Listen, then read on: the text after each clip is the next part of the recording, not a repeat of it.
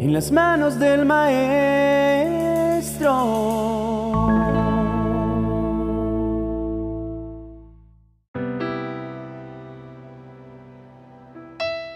Dios, sin lugar a dudas, es el mejor Padre que existe. Solo Él tiene la capacidad infinita de hacer lo que sea para darnos todo lo que necesitamos. Estamos en un mundo gobernado por las tinieblas, pero Dios jamás permitirá que su pueblo termine en la ruina material. Tendremos siempre la provisión en cada área de nuestra vida, siempre y cuando esperemos solo en Él. Jesús tenía una total confianza en su Padre. Él sabía que era lo más importante y se ocupó de ello. Él no se dedicó a hacer tesoros en la tierra, sino a consagrar el mayor tiempo posible a hacer tesoros en el cielo. Porque las cosas necesarias ya las tenemos aseguradas de parte de Dios Padre si le obedecemos. En el Evangelio de Mateo, en el capítulo 8, nos recuerda que Jesús no tuvo dónde reclinar la cabeza. Su Padre siempre lo cuidaba. Esta fue la respuesta que el Hijo de Dios le dio a un escriba que estaba acariciando la idea de seguir a Jesús. Cuando vio al Señor, le expresó su deseo de seguirle donde quiera que fuera. A lo que Jesús le respondió, como está escrito en el verso 20.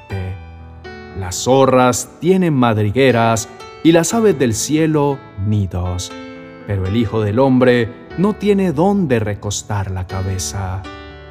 En efecto, es como si el Señor le hubiera dicho, ¿has calculado el costo? En sus palabras, el Señor reveló su pobreza mientras estaba en esta tierra. Y como este joven le había abierto su corazón, el Señor también le abrió el suyo, y en su referencia a la falta de un lugar donde descansar, se encontraba implícita una advertencia. Seguirme te costará algo.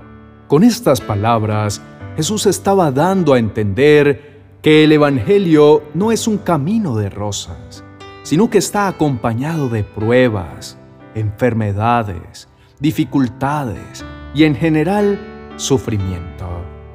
Nuestro Señor no vino a este mundo en una cuna de oro. Siempre vivió dependiendo de la providencia de Dios, sin bienes materiales. Murió sin poseer grandes riquezas. Hasta la tumba donde colocaron su cuerpo no le pertenecía. La primera vez que leí este verso realmente no lo comprendí. No sabía que Dios me estaba diciendo que todo por lo que estaba pasando a nivel laboral en ese momento era el resultado de mostrar a Cristo. Me perseguían y me hacían la vida imposible porque yo estaba haciendo bien las cosas. El Señor me respaldaba con cumplimiento de metas y la envidia se levantó a hacer su mejor intervención. Y es que ser discípulo de Cristo no es una plataforma para hacerse famoso y rico. Es un camino acompañado por el servicio a los demás. Observemos cómo durante el ministerio de Cristo nos encontramos con todas las cosas que tuvo que enfrentar. Siendo el Hijo de Dios, en Juan capítulo 5, verso 18, leemos que Judea lo rechazó. Juan capítulo 6, verso 66, relata que fue expulsado de Galilea. En Mateo capítulo 8, verso 34, le ruegan que deje el distrito de Gadara. En Lucas capítulo 9, verso 53, menciona que en Samaria le niegan el hospedaje. Mateo capítulo 26, verso 47, relata que Judas lo traiciona por 30 piezas de plata. Sus discípulos lo abandonan cuando es arrestado por las autoridades judías. Pedro lo negó tres veces. Jerusalén escoge a Barrabás antes que a él. Y finalmente siente que aún el Padre lo ha abandonado. Así que el escriba o cualquiera que desee convertirse en un discípulo de Jesús deben considerar el precio de hacerlo. Por otra parte, las palabras de este joven escriba nos recuerdan las mismas palabras de Ruth, la moabita, que decidió seguir a su suegra Noemí a donde quiera que ella fuera. Pero Ruth respondió, No insistas en que te abandone o en que me separe de ti, porque iré a donde tú vayas y viviré donde tú vivas. Tu pueblo será mi pueblo y tu Dios será mi Dios. Esta mujer representa un ejemplo excelente de la actitud que debe tener un discípulo de Cristo cuando decide seguirlo.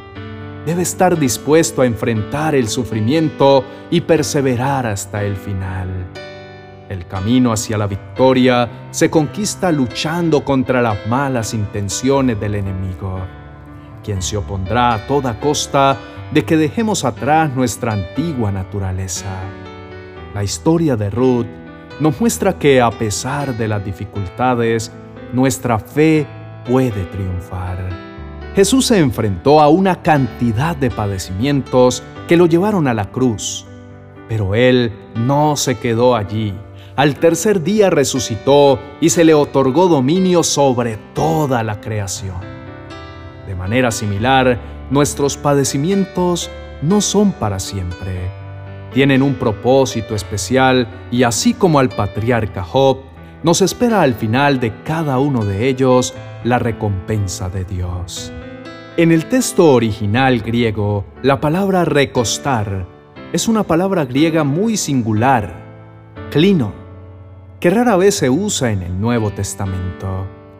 El único otro lugar que se utiliza en términos de Jesús descansando su cabeza está en la cruz. Estando allí, exclamó, consumado es. Luego inclinó la cabeza y entregó el Espíritu. La palabra inclinó aquí es la misma palabra griega clino. Fue solo en la cruz que el Hijo del Hombre, como él mismo se llamó, que finalmente encontró un lugar para recostar la cabeza. Jesús encontró su reposo en la redención que consiguió para la humanidad. Consumó su misión y fue para salvarnos encontró su reposo en amarnos, demostrando todo su amor por nosotros, abriendo sus brazos en la cruz del Calvario. No sé si todos llegaron hasta acá conmigo, pero con todo mi corazón y con lágrimas en mis ojos te digo, mi amado hermano en la fe, aliméntate del amor de Jesús por ti. Lee su palabra, alábalo con todo tu ser y te sorprenderá de lo fuerte que te hará conocer que el Hijo de Dios lo entregó todo para que en su amor nosotros tuviéramos todo cuanto nos ha dado. Todo esto por lo que hoy estamos pasando nos convertirá en mejores personas. Y como está escrito en Romanos capítulo 8, verso 37, pero en todo esto salimos más que vencedores por medio de aquel que nos amó. Demos gracias a Dios por su gran amor por cada uno de nosotros.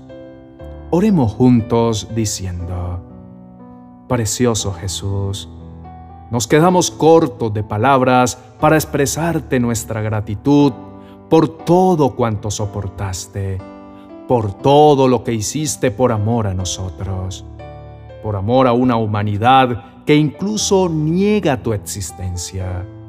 Nunca tuviste un lugar llamado hogar, como el que ahora nos has dado.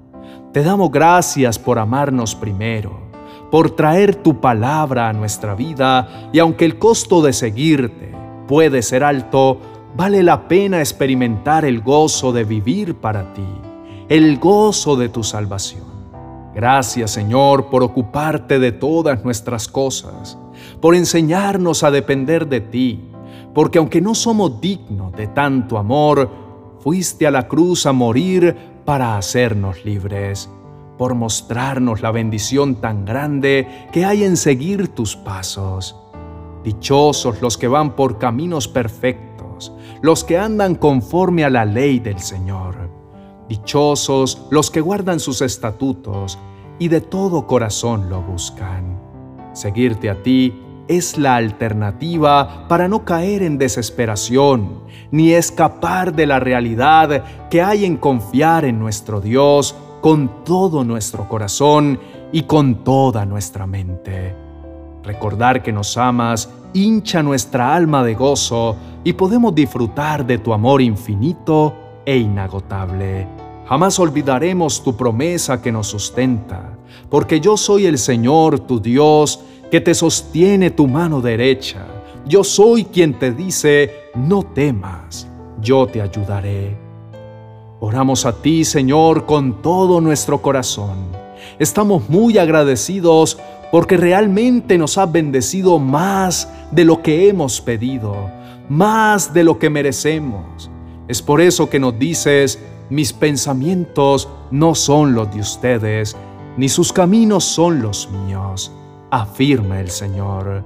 Mis caminos y mis pensamientos son más altos que los de ustedes, más altos que los cielos sobre la tierra.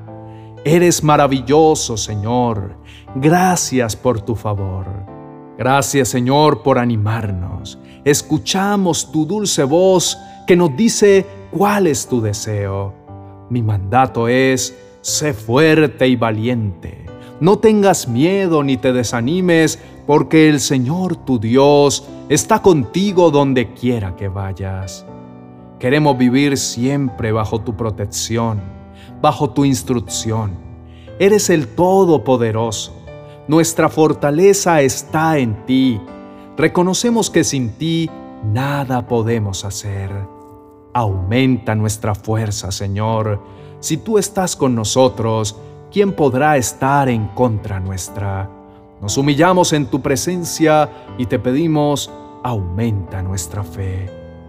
Enséñanos a hacerte fieles. Queremos honrar tu nombre y valorar todo cuanto nos ha dado.